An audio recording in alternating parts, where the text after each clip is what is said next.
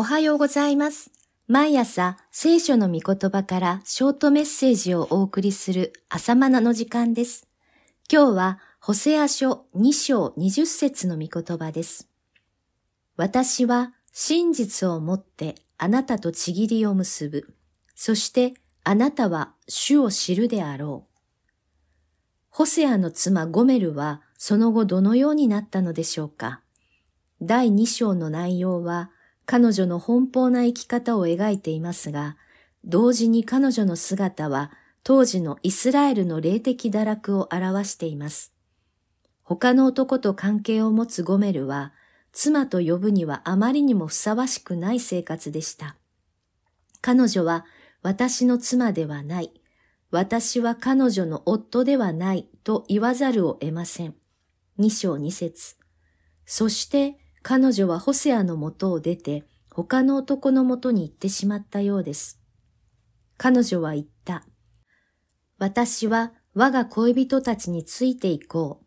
彼らはパンと水と羊の毛と麻と油と飲み物とを私に与えるものである。と。二章五節。しかし、そのような生き方が安息をもたらすはずがありません。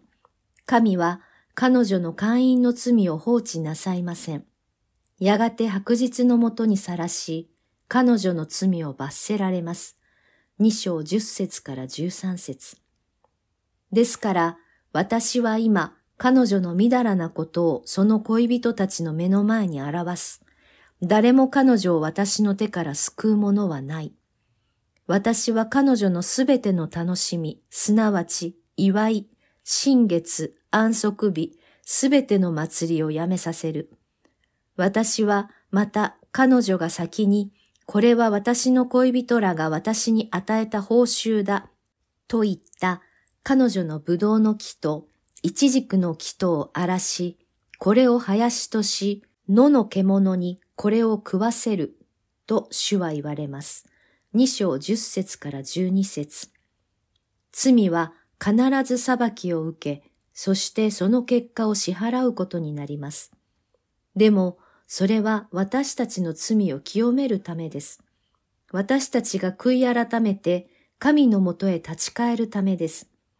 神の裁きは私たちを清め、聖なる夫にふさわしい民を得るためであることを忘れてはなりません。しかし、そんな厳しい裁きの中でも、悔い改めない人々がいるのも事実です。世の終わりを予言した目視録では、次のように記されています。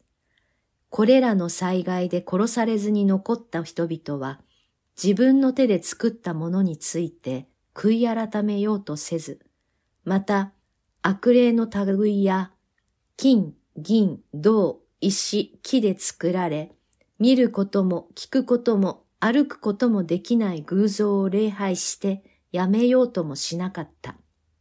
目視録九章二十節悔い改めて神に立ち返る者は幸いです。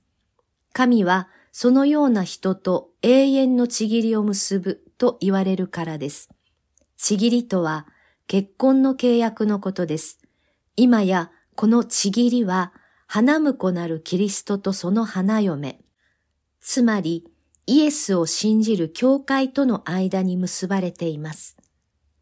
ホセアはゴメルの悔い改めを願ったであろうし、また神もイスラエルの民が偶像礼拝から離れ、誠の主人である神だけを愛し、礼拝し、仕える民となるようにと回復の時を目指しておられます。それではまた明日お会いしましょう。